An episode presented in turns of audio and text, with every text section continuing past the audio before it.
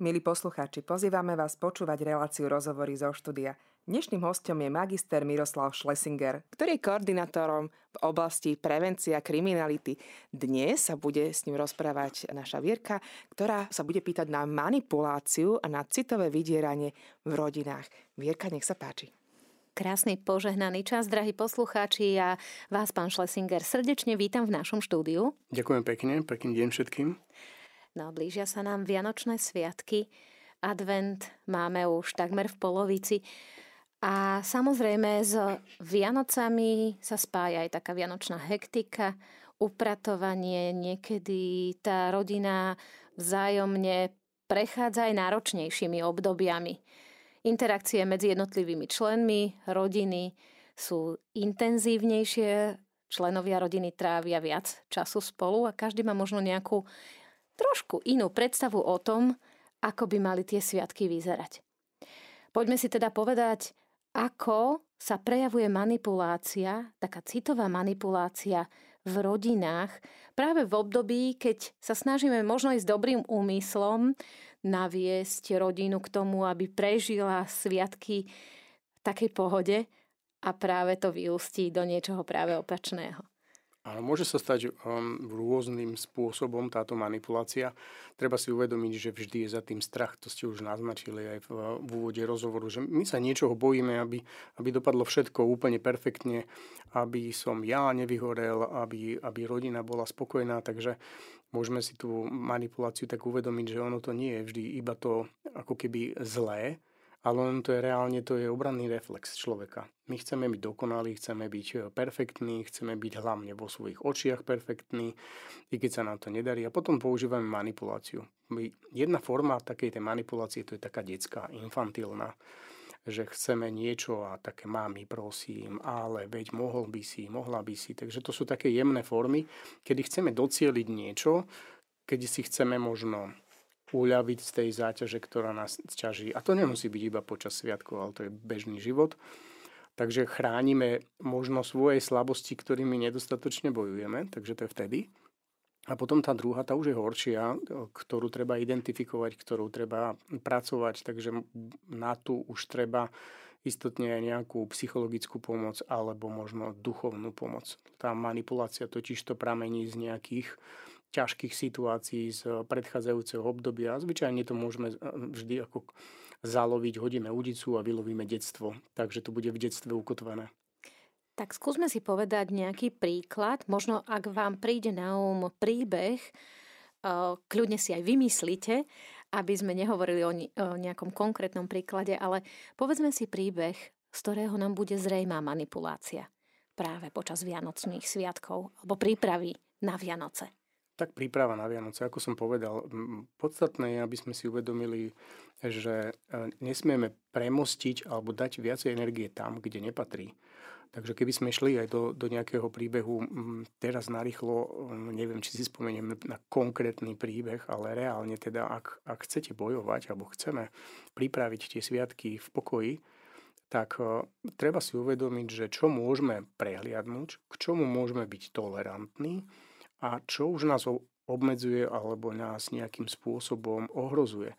Takže pokým je to takéto detské, že mm, trvám na niečom a ten niekto, či to je die, dieťa, alebo či to je môj partner, partnerka, alebo kolega, keď to tak hovoríme napríklad v tom pracovnom prostredí, že tiež chceme niečo docieliť do Vianoc, tak e, nemalo by nás to vnútorne zraňovať, ale reálne zraňovať.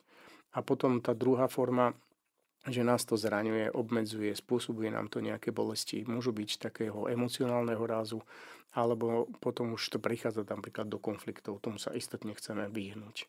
Takže takto by som charakterizoval, že ak už by sme mali rozprávať o tom, ako sa vyhnúť tej manipulácii, tak najprv musíme, teda tej, mm, tej intenzívnej manipulácii, tak si musíme uvedomiť, že teda čo, čo vôbec ideme riešiť. Ja sa ako mama rodiny sa opýtam, prídem z roboty domov a zistím, že deti nesplnili naplánovaný, naplánované úlohy. Neupratali, vymyslím si teraz, neutreli prach na lustroch, na lampách. A ja som z toho zranená, pretože nenaplňa sa tá moja predstava, ako by sa postupne mala upratovať domácnosť za pomoci všetkých členov rodiny. Áno, tak um, to je také do, do, dotknutie um, nechcem sa dotknúť dokonalej matky. Matka chce byť dokonalá, chce mať dokonalú tú domácnosť, aby bolo všetko v poriadku, aby bola aj tá výchova super, aby aj deti pracovali tak, ako majú. A treba si vždy zvážiť, mm, čo docielime tým, keď budeme napríklad na niečo poukazovať. Takže preto si treba zvážiť každé slovo, ktoré, ktoré dávame von. My budeme za každé slovo súdení, a my môžeme za, za každé slovo byť aj, aj odmenení samozrejme. Takže to už to, to súdenie a tá odmena začína teraz. Takže ak prídem niekde do našho domáceho prostredia, to je úplne ideálne. Boh nás vychováva v tom našom najbližšom mm, prostredí, lebo voči nemu by sme by mali byť najtolerantnejší, lebo patrí ako keby nám. My sme súčasťou toho, toho celého diania a všetkých tých ľudí, tých našich milovaných, aby to bolo úplne v súlade s našimi predstavami, čo samozrejme nemôže byť. A preto si treba zvoliť, no dobre, tak ako zvolím tú kritiku? Je potrebné teda moje slovo vysloviť ako kritické, alebo využijem tzv. coaching a spýtam sa, čo by mohlo byť lepšie, mohli by ste mi niečo, kedy by sa to dalo spraviť.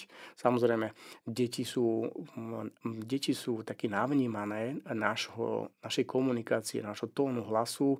Dokonca deti, keď sa rozprávam s mládežou, aj s deťmi na základných školách, už na prvom stupni, tak keď spýtam, že či vedia, akým spôsobom a kedy komunikovať so svojimi rodičmi, tak nadhodím, že viete, o, o, že keď sa otvoria dvere, v akom stave je mamina, tatino, ktorý prichádza? A už sa začínajú usmievať. Viete to, že? Podľa tých otvorenia dverí, ako strnkajú kľúče, akým spôsobom prechádza schodby niekde do kuchyne. Už viem, a dnes sa nebudem pýtať. Alebo dnes je to v pohode, dnes sa môžem pýtať, dnes môžem použiť manipuláciu, chcem dosiahnuť niečo, chcem niekam ísť alebo ospravedlniť svoju chybu. Takže deti nás majú prečítané a my by sme mali mať takisto deti prečítané, takže my by sme mali vedieť, že keď ten náš malý neporiadnik e, niečo nerobí pravidelne, tak e, vieme, že to asi s tým ťažko bojuje. A neustály tlak je, je hlúposť. To znamená, robíme my chybu často dospeláci povedia, už som to stokrát povedal, alebo to rodičia povedia, mám ti to stokrát hovoriť, nebudem ti to stokrát hovoriť, ale tá mamina tatino mu to povie aj 101 raz. A vy chodíte aj ku nám domov, lebo to, to sú to aj tak, moje slova. to tak býva, to, je, to máme také ako keby skopírované komunikácie, ktoré nám reálne nepatria. My sme ako keby naklonovali komunikáciu našich predchádzajúcich rodičov a podobne. To sú veci, ktoré nám liezli na nervy a my ich opakujeme. Takže je najvyšší čas, máme také obdobie, kedy môžeme čistiť, je najvyšší čas prestať používať veci, ktoré sú obohrané, lebo tá platňa naozaj je nefunkčná a nefunkčná je hlavne v ušiach našich detí. Preto je vhodné vypustiť pravidelné e, komentáre a začať e, naozaj tým etickejším coachingom, koučovacie otázky, mohli by ste, bolo by to fajn, ako by sme sa mohli dohodnúť, niečo podobné. Možno sa to zdá, že ideme príliš diplomaticky na tie deti, že naši, naši rodičia zavelili a keď nie, tak e, letelo niečo vzduchom, alebo minimálne aspoň výstraha. A bolo to považované za samozrejmosť a neublížilo nám to, lebo sme sa spametali. Ale bitka je, je vlastne prehrou rodiča, lebo on, on je vlastne frustrovaný, že mu niečo nefunguje. Takže ideálna forma je, najprv si položím ja v sebe ako dospelý otázku, čo to v ňom vyvolá. My, my tie deti poznáme, my vieme, že, že to tak zasa bude. My to dokonca očakávame a tým, že očakávame niečo negatívne, my to vytvárame tomu priestor. Takže treba zmeniť prístup. Určite nie je kritika. Najhoršia vec, ktorá je, a už sú to také manipulatívne techniky, komunikácie deťom oznamujeme, konštatujeme, prikazujeme, očakávame a sem tam ich pochválime. A to je veľký nepomer v súvislosti s tým, že deti potrebujú hlavne lásku a pochopenie. Lebo aj my sme mali svoje chyby, takže môžeme ísť do, toho, do tej komunikácie zmierlivejšie. Samozrejme nie proti výchove. treba si uvedomiť, že my vychováme deti, nie deti nás. To garde sa nemá otáčať, napriek tomu, že e, keď sme múdri, tak sa vieme poučiť aj od detí, lebo deti vedia navnímať veci, ktoré sme my zabudli. To je ako z toho malého princa. Tak skúsme si dať príklad. Máme, alebo máte doma domácnosť, poradte nám, ako to vyrobíte napríklad doma. Treba si uvedomiť o, základné veci. O, najprv musím vedieť, o, ako ten niekto komunikuje, čo to v ňom vyvolá. Položím si otázku, keď ja som teraz vytočený, nahnevaný, mám príliš veľa očakávaní, pritom ja ich môžem vyhodnocovať, že to sú úplne super očakávania, lebo to bude parada, lebo to mám zažité ten niekto je iný, inak vychovaný, inak v inom veku, nechápe to. Takže dám si otázku, čo to v ňom vyvolá, a potom si dám otázku, čo chcem, aby v tom v ňom vyvolalo. A druhá vec, mm, nie vždy treba všetko komentovať. Nie vždy treba všetko komentovať. My, my sa ráňame v rodinách tým, že komentujeme niečo, čo nemá zmysel, lebo to vyvolá kontraproduktívne emócie. Takže buď sa budeme modliť hneď vopred, skôr než vstúpim do tej domácnosti, tak ju požehnám minimálne pokoj domu tomuto. To je minimálna možnosť, ktorá je. A pokým prichádzam domov unavená, unavený, tak beriem, to, beriem si to hneď ako svoju tiež, takže najprv sa musím upokojiť, no ale nikto nebude stať pred dverami. A susedka, čo tu robíte? Viete, čo predýchávam, kým prídem domov? Tak to by sme sa asi načakali, že? Takže to, to, to vstúpenie do tej domácnosti má byť to vzbudenie si uvedomenia, že idem pri nespokoj. Ja mám byť nositeľom pokoja. Ak som dospelý, ja mám priniesť pokoj. Aj keď viem, že v rodine ma čaká napätie, tak ja mám uchovávať pokoj, ktorý tam mám priniesť. Keď ho prinesiem, získam si požehnanie aj na ostatných. To je základ. A druhá vec je, ja by som mal zvolať to nejaké požehnanie pre všetkých, ktorí sú tam. Druhá vec, neočakávam zlé, očakávam dobré. A ak je to najťažšie, tak potom treba sa naučiť veľmi jednoduchým spôsobom vzdať sa samého seba, vzdať sa samej seba. Je to jednoduché cvičenie, treba sa to naučiť. Niekedy budeme prekvapení, ja som nedávno také na spovedi povedal svojom spovedníkovi. To nemôžete hovoriť? Môžem, o, o sebe môžem.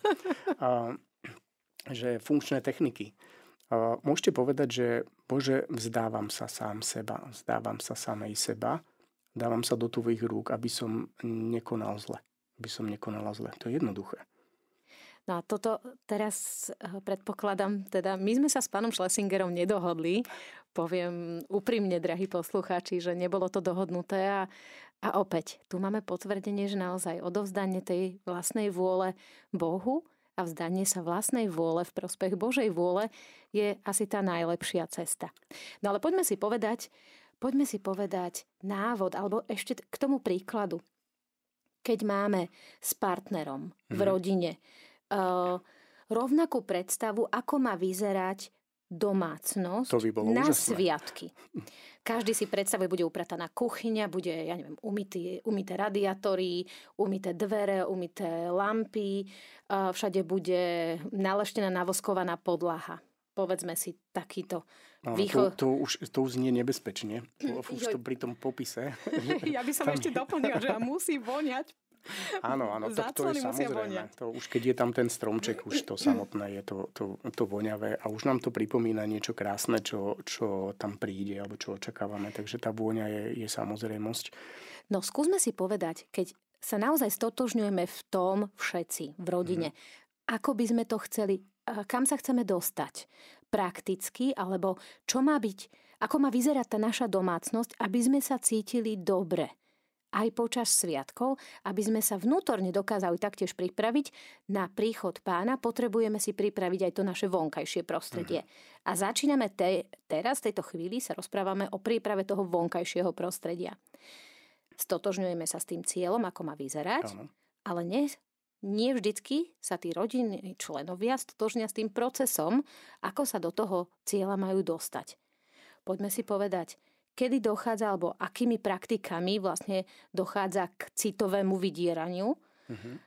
čomu sa vyhnúť a ako to dosiahnuť najlepšie, aby sme sa vedeli spoločne dopracovať k tomu cieľu. treba sa dostať na začiatok všetkého toho konania. Takže prvá jednoduchá vec, začneme tým duchovným, keď rozprávame o Vianociach, tak my sme naša domácnosť.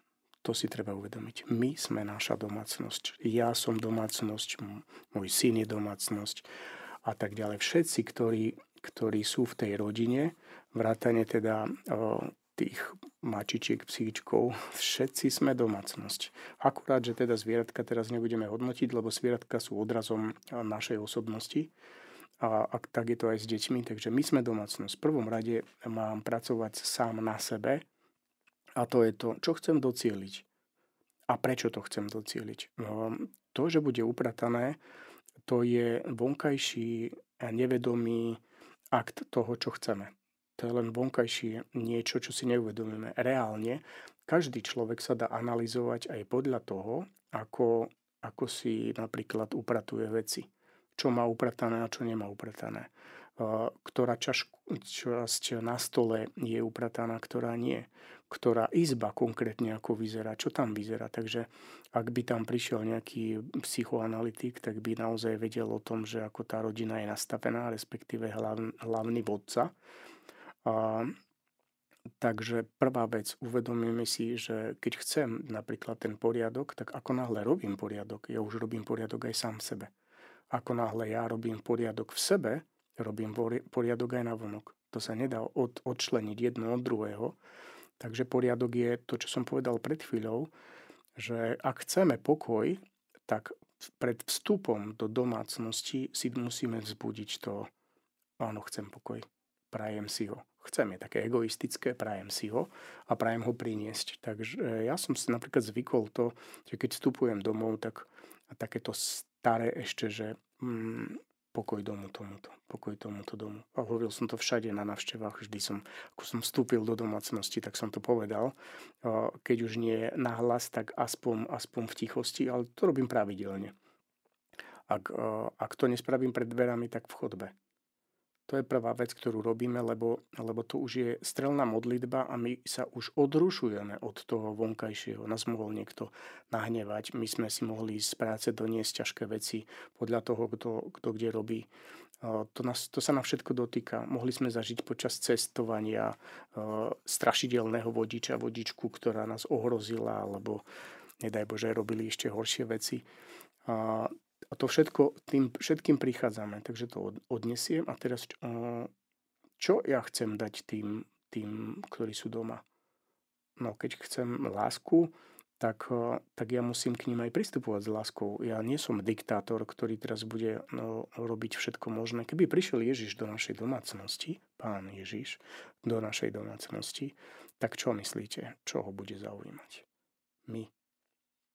My ako domácnosť my, naše vnútro ako domácnosť. Takže on bude sedieť pekne v obývačke nečakane, my prichádzame domov, hr, veľká rýchlosť, už ten psík vie, že je niečo v neporiadku, už ten um, chlapček, dievčatko, ktoré tam je, synček, cerka, už vedie, že a mamina mala niečo, tatino mal niečo. A už sme v obývačke zrazu, a pán Ježiš, čo, čo sa deje? No, takže tam by sme sa zlakli a zastavili. Takže ak milujeme tých, ktorí sú tam, tak im žehnáme. Prvá vec, ktorú mám robiť, žehnať. Nie, že ešte len vstúpim a už je tam kritika. To už je oheň na streche. Tak to je základ. Ak to nezvládam, tak ešte skôr, uh, než vstupujem do domácnosti alebo do, do možno konfliktu. Možno v, tom, v tom, tej domácnosti, v tej rodine sú už dávno konflikty. Možno my máme doma manipulátora, ktorý tam je. A ak to nezvládame, opakuje sa to, tak to je náš problém. Náš problém. A náš problém sa dá spraviť, vzdávam sa seba. A keď si ja sa vzdávam sám seba, vzdávam sa chýb, ktoré by som reálne spravil. To, sú, to je to, že budem obhajovať svoje desivé ego, ktoré je v podstate nepodstatné. My máme obhajovať to dobré, čo je, tam, čo je v nás. Takže len to dobro je v nás najpodstatnejšie, nie je naše ego, lebo to nám robí iba prieky, to je plot pokým sa dá prejsť, je to v poriadku. Pokým sa nedá prejsť, tak to nie je v poriadku. Takže to je naozaj forma. Nie je to ťažké. Vzdávam Bože, vzdávam sa sám seba, odmietam všetko zlo, ktoré by som mohol spôsobiť, ktoré by ma mohlo napadnúť. Ja to naozaj nechcem. A keď to poviete takto úprimne, hm, fakt sa vám to nestane. Dobre, tak skúsime, uh, prejdeme od vzdaní sa vlastnej vôle, prejdeme k identifikácii potenciálneho manipulátora. Ako rozliším, že niekto so mnou manipuluje? Keď niekto manipuluje, tak samozrejme on, on nás chce vlastniť. A keď ma chce niekto manipulovať a vlastniť, je to zo strachu, že by zostal sám. Ako sa to prejavuje? Ako zistím, že ma chce niekto vlastniť? No ideme na začiatok. Ak sa vám to deje, tak skúste si prehodnotiť svojho partnera, partnerku, dieťa, že prečo to je. A to je, že prečo sa identifikuje ten strach, tak napríklad v minulosti nemusel dostávať dostatok lásky od rodičov. A keď sa vrátim ešte krok späť, ako zistím, že toto je manipulácia? Lebo človek v rodine, pardon, človek v rodine uh, sa dostáva niekedy aj do situácie, že si zvykne na nejaké techniky manipulatívne a už, uh, už je voči ním ako keby už ich nevníma ako manipuláciu. Proste ten človek je taký, on to povedal takto, toto chce, tak to aj urobím. Ale Čiže... my to vnímame, my to, my to odmietame. Jedna z tých vecí, ktorá, ktorú vieme identifikovať, je tlak, ktorý zrazu pocítime. Tlak z tej osoby. Druhá to je to vydieranie, zbudzovanie ľútosti a násilný pocit vyčitiek. To, to je, ako náhle to nám niekto dáva, to nie je naše. Toto je, toto je identifikácia manipulácie, že on v nás vyvoláva tlak, s ktorým my sa neidentifikujeme. Druhá Môžeme vec... si dať príklad k tomuto, aby uh-huh. sme aj našim poslucháčom vedeli nejakú situáciu. Skúsme popísať. Kedy môže vzniknúť tlak?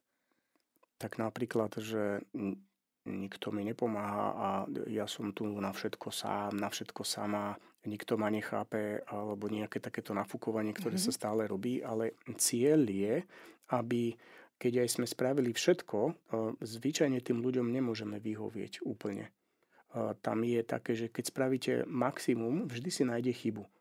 To manipulátora nikdy nemôžete uspokojiť a keď ho uspokojíte, on si nájde ďalšiu, ďalšiu bariéru, ktorú vie prekročiť to znamená, sa stále posúvajú hranice viac a viac, až keď, kým tá osoba prestáva byť sama sebou. A to rezignovanie, že to, má, to je zbytočné, že ten človek má, má v hrsti, ten človek vystupuje, sú také, také pozície, kedy premostuje silná, ako keby silná osobnosť, lebo reálne manipulátor, ktorý je v pozícii obete, on stále hovorí o sebe, že on je obeť. A on to rozpráva všade. Mm-hmm. Všade a všetkým a stále. To je jedno, ako dlho sa bude vyrozprávať, ako, ako veľa ľuďom o tom povedal, všade sa stiažuje a aj keď mu poviete radu, aj keď ho uchlacholíte, tak to pokračuje a vy od neho nepočujete to, ako on pracuje. Čiže on nemá snahu to zmeniť. Nie, jemu Čiže... to vyhovuje. Jemu vyhovuje, že keď tá, tá protistrana mm, robí čokoľvek, jemu ako keby vyhovuje, že to robí. Ja, mm-hmm. pozícia, dobrovoľná pozícia obete je taká, že sa stotožnil s pozíciou obete. To sú určité fázy samozrejme, ale ako náhle sa človek dostane z pozície obete, že chce so sebou niečo robiť, prestáva sa sťažovať a začína viac pracovať. A to je fáza, kedy sa vieme zdať manipulácie, ktorá dokonca môže byť naša, lebo to môže byť aj porucha osobnosti. Keď by sme premostili napríklad do žiarlivosti, máme niekoľko typov, napríklad tri, keď dáme hlavné také nejaké zdroje. Prvý typ žiarlivosti je také, že veď žiarli každý.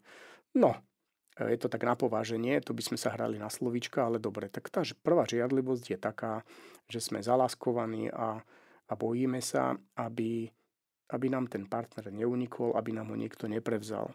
To, ale to sa dá vyriešiť tým, že si to odkomunikujeme, že ten partner nechce utekať, nepozerá sa za druhými ženami, za druhými mužmi a podobne, že to je uh, možno len taká ako keby zvedavostný pohľad, nie je hneď uh, nejaký ťažký hriech alebo túžba podceniť toho človeka. On sa napríklad nemusel, alebo ona sa nemusela pozrieť na tú osobu, pretože sa mu páči, ale že si všimla, že mohol mal niečo špinavé, že, že ju možno poznať.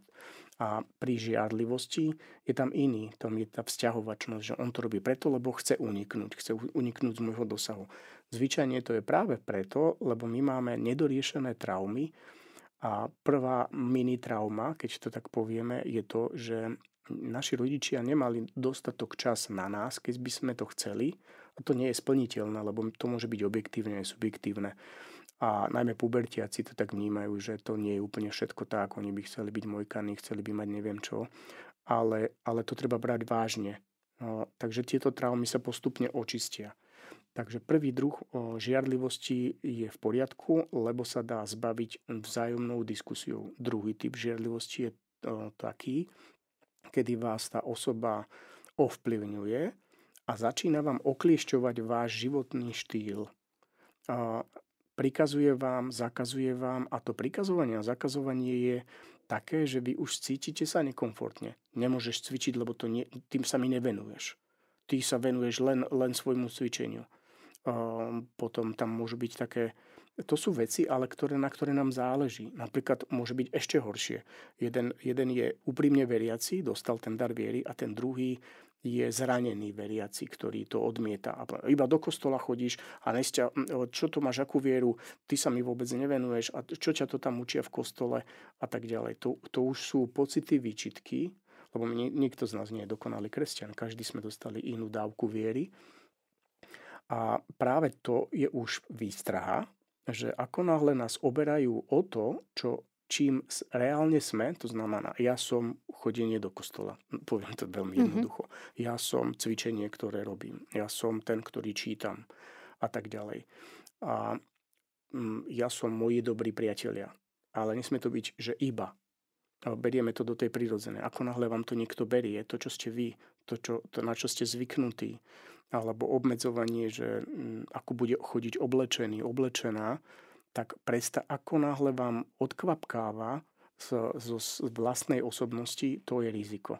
A tam už e, nestačí vzájomná konfrontácia, lebo tá druhá strana konfrontovať nechce. Ona má len svoju pravdu. Ona chce vlastniť. A to je strach. A je tam za tým ešte väčšia krivda, ktorá sa stala, to je to pre terapeuta. To znamená, že do toho vzťahu by mal vstúpiť niekto, kto je odborník, kto sa v tom vyzná. Najhoršie veci je, že jedna žena trpí a ide sa sťažovať žene, ktorá trpí podobne.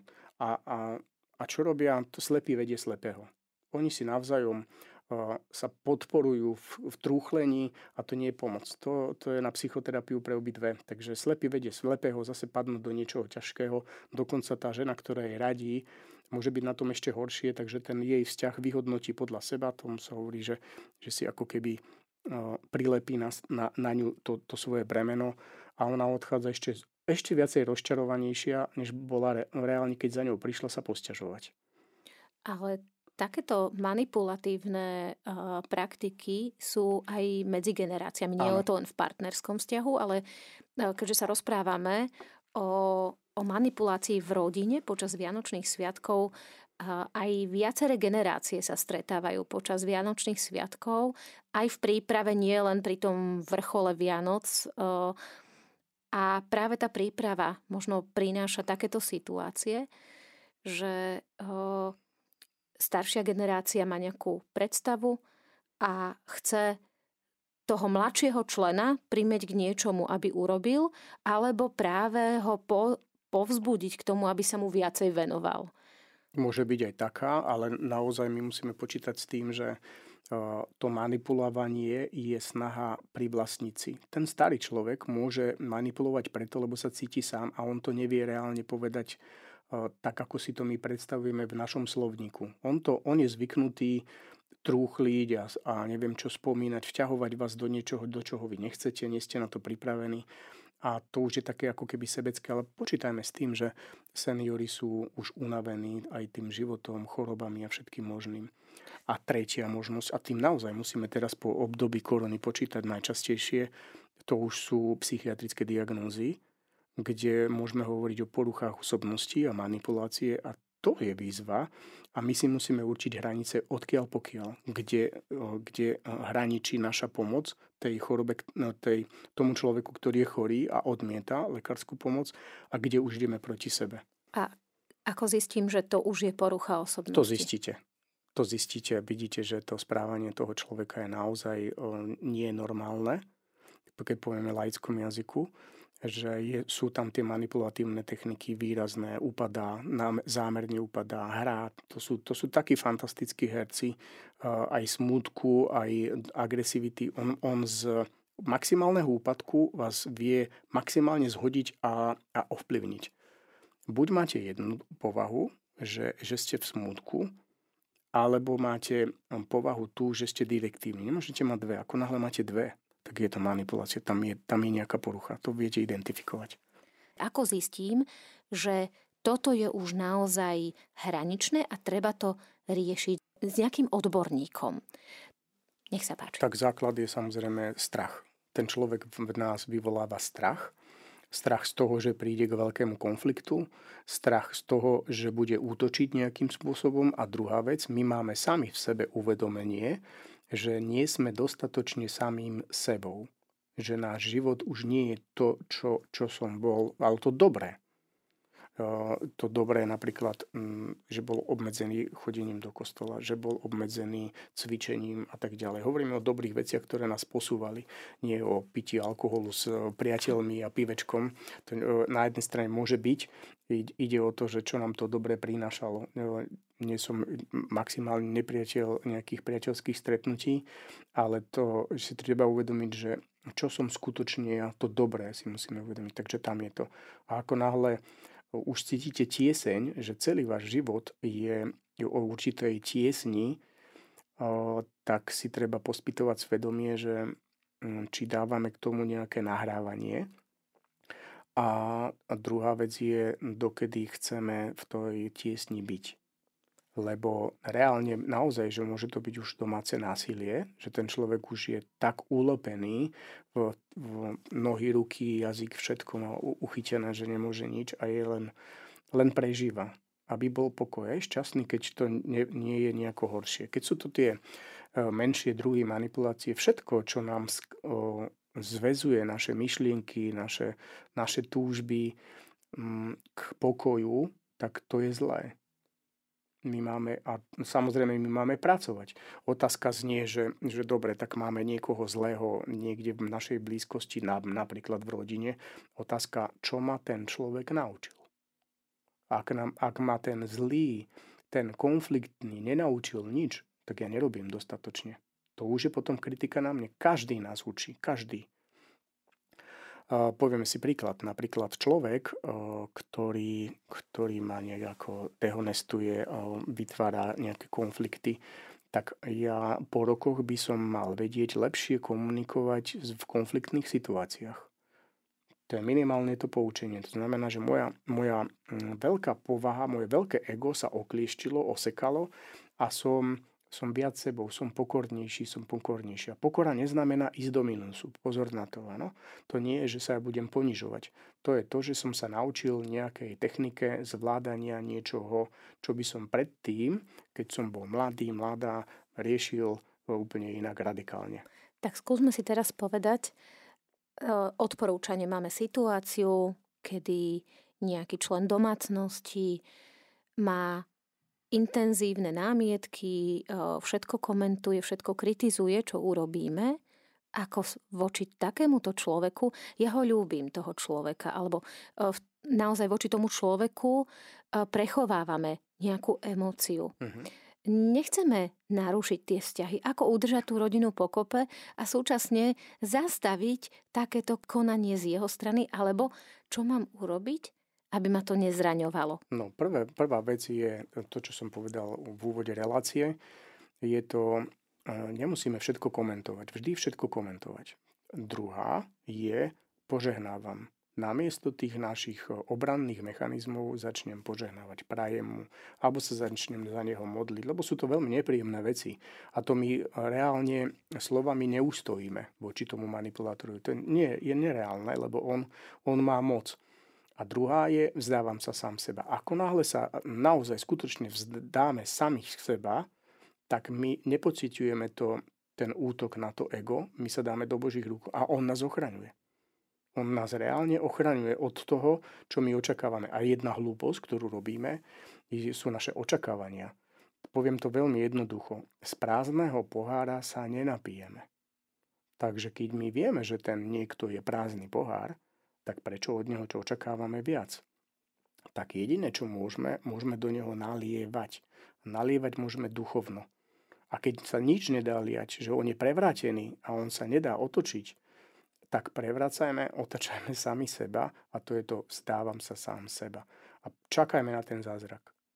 Čiže vzdávam sa svojej vôle v prospech Božej vôle. Je toto naozaj... Reálne, čo robíme? My reálne sa vzdávame toho zla, ktoré by prišlo. Ano? Vzdávame sa útoku, ktorý by sme robili. Vzdávame sa bolesti, ktorú by sme cítili. Keby Ježiš o, povedal, že o, sa nevzdáva, že Bože, porúčam sa do, tvoj, do tvojich rúk. Veď on nás to naučil. Veď on sa nechal zbičovať, ponížiť, všetko zabiť, ukrižovať. Všetko. A nechal sa do Božích rúk. A čo povedal v tom najväčšom utrpení? Oče, odpustím, lebo nevedia, čo činia. Veď toto všetko s nami robia manipulátori. To je, to je poučka. My žijeme veľmi ťažké náboženstvo, my žijeme veľmi ťažkú vieru. Ľudia, ktorí nemajú vieru, idú iba útočiť. Takže kým sa človek stane svedcom, to dobre dlho trvá. Ale keď sa to na, naozaj reálne chceme učiť, skúšajme, toto sú drobnosti. My, my sa nezdávame samých seba, my sa vzdávame toho, čo by sme následne pokazili a toho, že si budeme vyvolávať ešte aj sami sebe očakávaním väčšiu tržnú ranu, než by sme reálne očakávali, než by si reálne dostali. Čiže základ je neočakávať od toho človeka nič, alebo nemať očakávanie voči Je to také, ja to človeka? vysvetľujem aj na základe práce, dlhoročnej práce s obeťami, že to je aj určitý obranný mechanizmus. Lebo my stále budeme očakávať. A my sa, my sa nemusíme trestať. Veď na to máme dostatok ľudí, ktorí sú okolo nás, ktorí na nás žiarlia, závidia nám, neznášajú nás, nedaj Bože, ešte aj nenávidia. Takže na čo ešte sami sebe pridávať? Je však ale málo dobra je málo pokoja vo svete. Tak toto tam máme šíriť. Nie ešte si pridávať očakávaniami, že veď, e, aby už bol dobrý, aby už bol dobrý. Nie, ja musím byť dobrý, tak skúsim sa vzdať samého seba. Veď vyskúšam to, čo to, čo to dá s mojou psychikou. Dobre, takže toto by bola rada, ako pristupovať k ľuďom, ktorí nás chcú manipulovať. Citové vydieranie je súčasťou manipulácie? Alebo... Áno, Áno, to, to máte súčasť, to sa môže premietať v, v každej jednej oblasti. Ako som povedal, máme takú tú detskú infantilnú, ktorá je milá, ktorú, ktorú vieme prehliadnúť, aj keď nám to lezie na nervy, ale vieme to prehliadnúť, lebo nás to až tak moc nedotkne, iba toho našeho ostrého ega. A potom sú tie ťažké, to znamená, že to už súvisí s tým, že ten človek neprekonal traumu. My máme pred sebou reálne človeka, z veľmi doráňaného človeka s traumou, ktorý ju nespracoval a on si ju vybíja na nás, lebo nedostal adekvátnu pomoc. A ako máme my čo máme robiť? Ako máme no, konať? No, poslednou formou, my sme si teraz hovorili techniky, ktorými sa máme brániť, že uvidíme, či ustojíme, keď tam je nejaká tá láska, že chceme ho zmeniť, tak mu prajme tú zmenu. A sú ešte také techniky, kedy sa pozriete na sviečku, poprosíte, že no nejaký ten, to svetlo. Musíte si uvedomiť to svetlo, že á, máme tam, máme tam svetlo, tak chcem byť svetlom, pokojom. Nechcem sa nechať spúknuť. Uh-huh. A, a posledná možnosť je, to sú tie ťažké, čo, ktoré ste e, začali uh, otvárať, to už vtedy potrebujem pomoc. To znamená, potrebujem pomoc odborníka alebo možno policie. Čiže e, rozprávame sa o príklade medzigeneračného dialogu me- medzigeneračných vzťahov v rodine, kedy obojstranne môže dojsť k citovému vydieraniu. Stáva sa, že mladšia generácia nemá toľko času alebo nevenuje toľko času a možno ani nie úcty k staršej generácii. Tá staršia generácia bola navyknutá na to, že oni keď boli mladí, tak úplne inak, s väčšou úctou sa správali k svojim starším. To je, to, to je by mali... živa. No a toto oni očakávajú vlastne od e, mladších, od svojej mladšej, mladšej generácie. Dochádza tu k rôznym výmenám názorov, neporozumeniam, ale je to, e, možno, možno sa milím, opravte ma, je to možno to očakávanie, ktoré navzájom od seba majú mm-hmm. A vstupuje do toho i citové vydieranie z jednej aj z druhej strany. Ale nie je to vzlom. Ono naozaj, oni túžia po láske No to je to, že musím sa troška vzdať samého seba. Musím sa na, ten, na tú našu komunikáciu pozrieť z nadhľadu. A každý sme si niečo zasadili, niečo nám rastie. Aj tí starí ľudia si niečo zasadili, niečo im rastie. Niečo je následkom tej choroby, niečo je následkom staroby, niečo sú predsudky a podobne. Buďme tolerantnejší. Chápme to. Keď pochopíme z nadhľadu, či už vek, alebo tie na, to, to, čo robí, nebudeme, tak, nebudeme súdiť tých ľudí podľa seba my máme často nastavené meritka e, na iných, keď som to ja dosiahla, keď som to ja dosiahol, mal, mohol by to aspoň z časti. No nechajte ho tak, každý je iný. Boh súdi podľa seba. Nesúďte, aby ste neboli súdení. Po, pokým viete pomôcť, pomôžte. Keď neviete, tak sa pomodlite, alebo to nechajte tak, odchádzajte z toho prostredia. To, v, v rámci tých manipulácií naozaj máme možnosť, prvá vec je nie pozerať na druhého. Čistím seba, to, ten druhý nám môže byť zrkadlom, zrkadlom toho, že máme byť lepší, pokojnejší. Čo sme do, od tej doby na sebe spravili lepšieho? Čo sa nám mení na tých spovediach? Ako, ako sa to mení? A, a keď sme vyčerpaní a naozaj, že sme týraní, tak to treba riešiť s odborníkom. Môžu vyhľadať napríklad e, informačné kancelárie pre obete trestných činov, kde môžu dostať pomoc. Môžu vyhľadať psychologickú pomoc. Na telefónnych linkách sú odborníci v oblasti duševného zdravia, vedia poradiť. Takže možností je veľa. Kňazov máme k dispozícii. A nie, nie všetko musí vedieť zase kňaz. Ale, ale my chodíme sami so sebou. My sme e, stále tvárny materiál. Takže prvé, šírim pokoj. Šírim pokoj, Snažím sa vnímať aj toho druhého, prijať mu. Preruším vás, napadla mi taká vec, ktorú, ktorá Nech je tiež páči. zo svätého písma. Nalúmenú trsť nedolomí. To si ja často opakujem, že mi to príde, keď už sú takéto konfliktné situácie. Nalomenú trsť nedolomí. Nechajte to tak. Nelamte palicu nad niečím, čo ešte Boh nezlomil. To neznamená, že máte trpieť, že ak ste obete a trpte do, až, až do smrti, ale to sú možnosti, ktoré, ktoré si môžeme zopakovať. Je veľa, veľa príkladov. Ak chcete žiť e, krásny duchovný život, tak nech sa páči, čítajte si mm, v úrievky vo Svetom písme. Pozerajte, čo za, za tých krátkých 33 rokov Ježiš vykonal, ako reagoval na, na čokoľvek.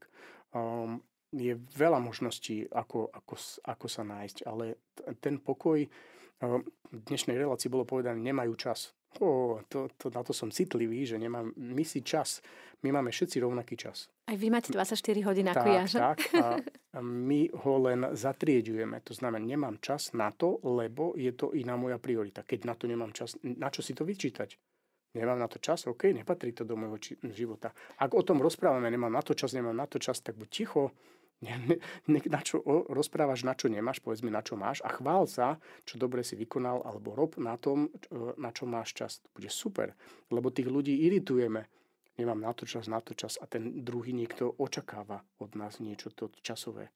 Takže to sú také provokácie. Takže naozaj radšej je nepovedať, kusnúť si do toho jazyka alebo napiť sa vody, dodržiavať pitný režim, a, a popremýšľať, že či poviem alebo nepoviem. A druhá vec, máme svietiť. Fakt, nenechať sa sfúknuť. Budú nám, stále nám horia sviečky na tých stoloch, na oltároch. Nenechať sa sfúknuť. My, sme, my máme byť nositeľia toho svetla. Keď nie samého seba, tak toho Boha budem ukazovať. Takže, drahí posluchači, a to je záver dnešnej relácie, v ktorej sme sa rozprávali o manipulácii. Už to len možno takú bodku pripomenieme si, čo sme si hovorili pred pár hodinami, pred pár dňami. Skúsme si uvedomiť, čo v nás prežíva Ježiš. Pokiaľ sa dostaneme do situácie, že sa stretneme v rodine aj s manipulátorom alebo s niekým, kto nás možno, kto na nás kričí, tak v prvom rade si uvedome, čo cíti Ježiš v nás voči tomuto človeku. Možno si uvedomíme, že ten človek, ako sme aj pred malou chvíľou povedali, má nejakú traumu a je ten krik je len kompenzácia. Je to len znak toho, že potrebuje lásku. Možno je to práve to, ako nám Boh ukazuje, že tento človek potrebuje viac lásky aj z našej strany. No a samozrejme, my mu budeme žehnať, budeme sa za tohto človeka modliť a naše slobodné rozhodnutie je, že chceme sa voči nemu správať tak, ako by to chcel Ježiš.